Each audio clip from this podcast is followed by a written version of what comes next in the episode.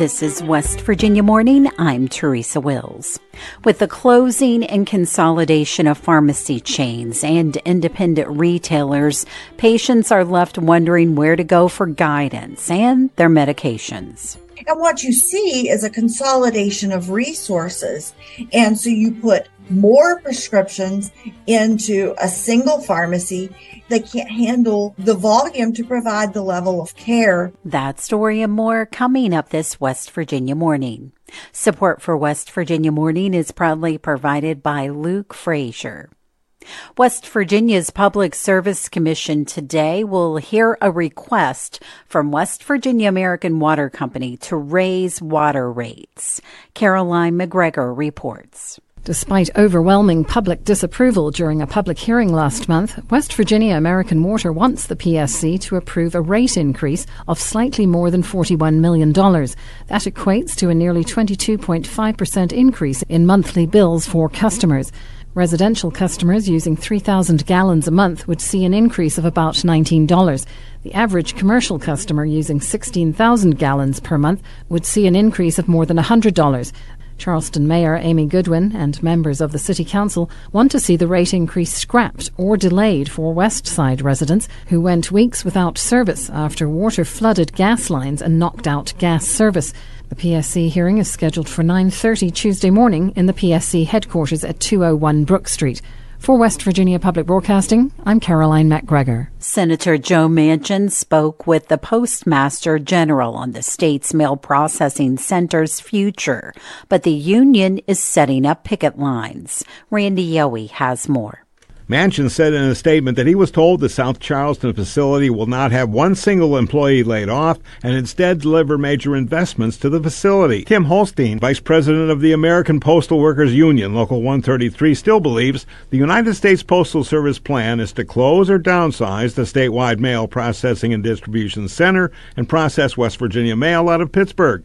The facility employs 800 people. About 500 of those are union workers. We've got this uh, message before. You know, it's uh, it's kind of like look at this hand, not what this hand's doing. So we're we're still concerned. We're still going to fight. Holstein said informational pickets are scheduled for this coming Thursday and Saturday. WVPB reached out to the Postal Service for comment. We had received no response at the time of publication. For West Virginia Public Broadcasting, I'm Randy Yohe in Charleston. Virginia's first modern apple cidery, Foggy Ridge, helped launch craft cider industry in Virginia. But while the cider business closed in 2018, the farm stayed open. Cider and orchardist Diane Flynt now sells apples to other cider makers and has a new book out. Radio IQ's Roxy Todd visited Flynt's farm in southwest Virginia and has this story. On a crisp October morning, Diane Flynt leads me through the dew dripped grass of her apple orchard. She picks a small green and red apple and hands it to me for a taste.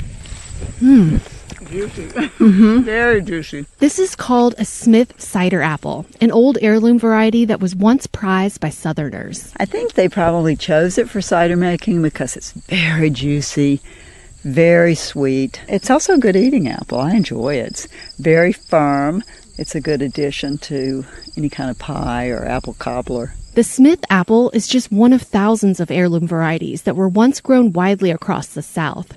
Some were family varieties grown on a single farm and passed down for generations. The South has apples from late May all the way through to apples that are harvested in November. But with refrigeration, farmers had less need to have apples that were harvested throughout the seasons. We didn't need an apple for every month. An early form of apples, the precursor to today's apple, originated in Asia around 10 million years ago. Apples traveled west into Europe and eventually made their way to North America, it's thought, in the 1500s by Scandinavian fishermen or perhaps with the Spanish through Florida. And many of the first apple varieties grown by white pioneers in America started right here in Virginia, dating back to 1612. Some of these old southern varieties are quite complex. They taste like ginger or peach skins, or they have spicy notes and deep, earthy, earthy notes. And, and we've lost our desire for that complex flavor. Many of these older varieties are now extinct, but there is potential for rediscovering them. Flynt said there are some researchers who are hoping that DNA tracing might be able to find them across the ocean. Settlers often traded apples, and the United Kingdom has many preserved varieties.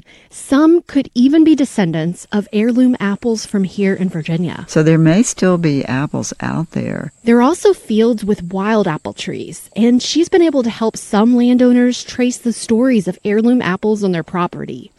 And there are a handful of orchardists, like Flynt, who are trying to preserve them. She walks me over to another tree. She's grafted a variety of cider apple called Redfield onto an older 20 year old tree. When you cut it open, a bright red flesh is inside. Isn't that something? Yeah. These are for cider. Mm. Oh, yeah. yeah. You're cool. just very dry. Mm-hmm. And so this makes a kind of a natural rosé. Flynt closed her cider business a few years ago because she wanted to focus on what she truly loves being in the orchard. Sometimes you're the victim of your own success. And our cidery grew and we were distributing cider to 25 states and i found myself not in the orchard um, not not climbing up a tree and, and pruning. I found myself at my computer talking to distributors and running a business Diane Flynt's new book is called Wild, Tamed, Lost, Revived The Surprising Story of Apples in the South. It's available now through University of North Carolina Press. In Carroll County, Virginia, I'm Roxy Todd. This is West Virginia Morning. I'm Teresa Wills. It's 750.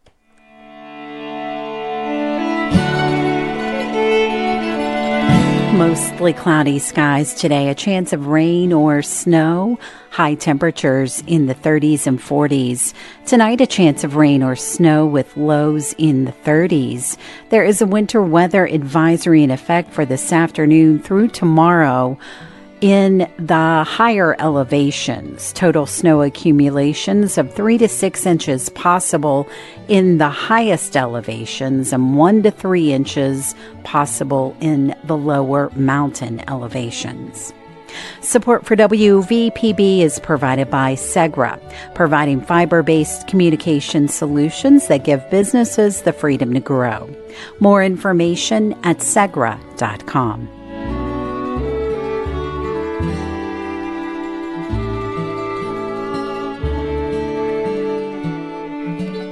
with the closing and consolidation of pharmacy chains and independent retailers, patients are left wondering where to go for guidance and their medications.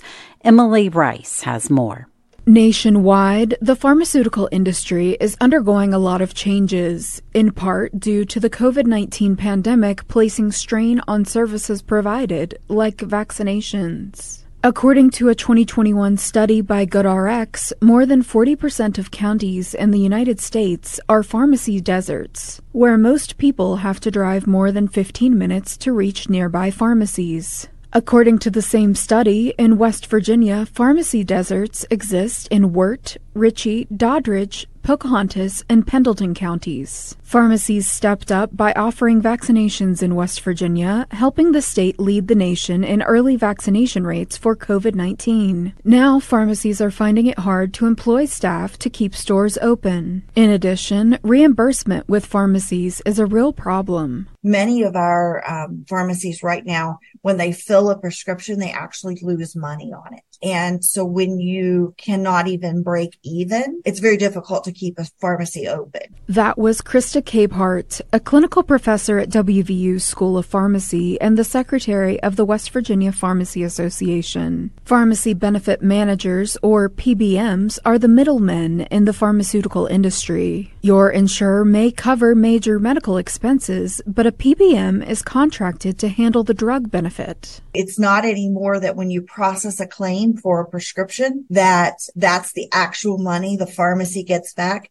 Months later, they will, you know, the entity will come back and say, you owe us this much money back. So it, it's hard for any of these pharmacies to to continue to to function. And yes, the PBMs play a big role in that, West Virginia has really led uh, the nation, I would say, in PBM reform, but it's still very hard to survive in this market. Matt Walker is the executive director and registered lobbyist for the West Virginia Independent Pharmacy Association, a 501c3 organization made up of West Virginia owned and operated independent community pharmacies. Over the years, what has happened is these local independent community pharmacies have found it difficult to compete uh, with some of the chain pharmacies, and there's several reasons for that. Walker said some patients prefer a mail order pharmacy, but the largest problem for independent pharmacies is PBMs controlling the supply chain. What PBMs have, have become uh, over the years, instead of only processing pharmacy claims for insurance companies. They've really become profit driven organizations that make a lot of money on every pharmaceutical transaction. And they're doing that often to the detriment or at the expense of the pharmacy itself. Before prescriptions became integrated with health benefits, consumers would pay for prescriptions in cash out of pocket. And and part of that reason is because of just the really complex nature of the, the pharmaceutical drug supply chain from manufacturers to wholesalers to PBMs to pharmacies and down into patients finally. PBMs have been a topic of legislation since the 2017 session. That year, the Pharmacy Integrity Act was signed into law, creating a registry for PBMs and protecting pharmacies from audits. In 2019, Senate Bill 489 required PBMs to be licensed to do business in West Virginia by the Office of the Insurance Commissioner, bringing regulatory oversight to the industry.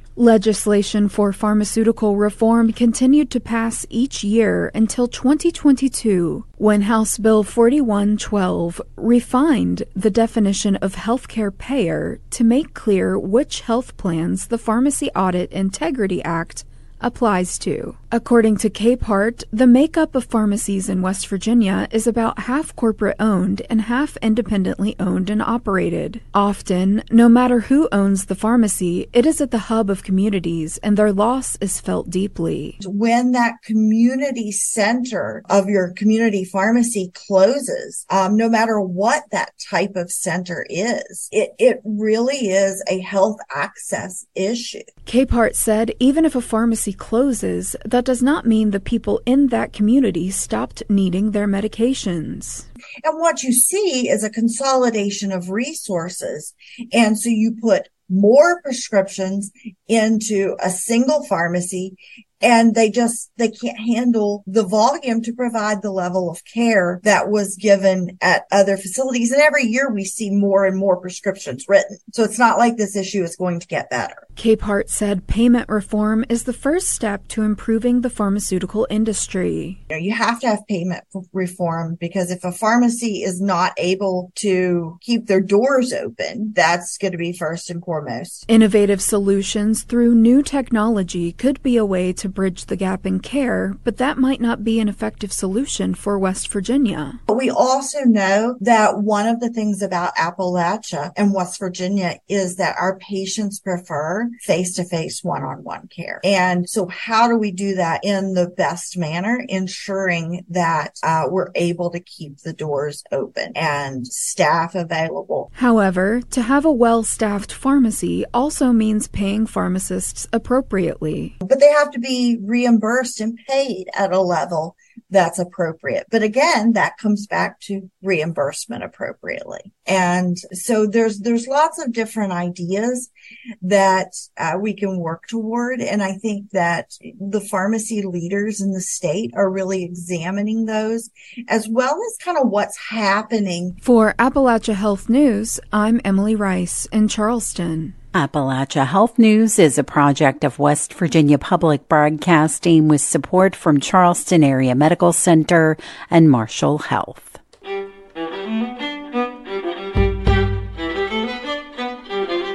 West Virginia Morning is a production of West Virginia Public Broadcasting, which is solely responsible for its content. You can keep up with the latest West Virginia news throughout the day on our website, wvpublic.org.